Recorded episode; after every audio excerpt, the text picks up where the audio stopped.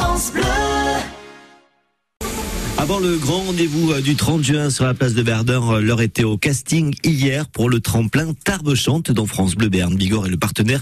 Et les prétendants étaient nombreux pour se produire devant le public. Anthony Gouveia est l'organisateur de l'événement. Beaucoup de monde, sous la chaleur, mais tout le monde est passé, ça s'est bien passé.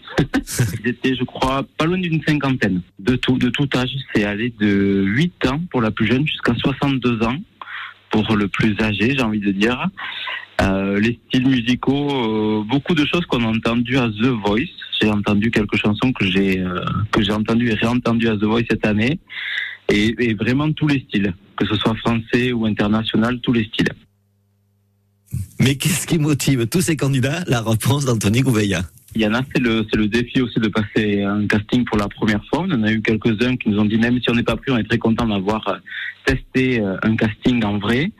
Depuis 7 ans, Tarbes Chante, ça commence à être connu et reconnu parce qu'on a du monde qui vient de Saint-Gaudens, de l'Union, de la région toulousaine, de Pau évidemment, beaucoup aussi de Tarbes, de leur région.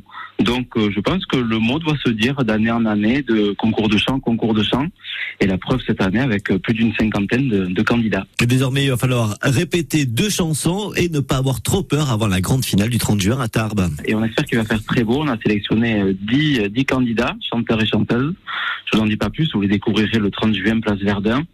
Devant, j'espère, une place remplie à ras-bord, comme on dit, pour pouvoir les encourager. Et ce sera à 21h30 le 30 juin pour Tarbes Chante, et une émission spéciale sera proposée sur France Bleu Béarn Bigorre, partenaire de l'événement, le même jour entre 16h et 19h.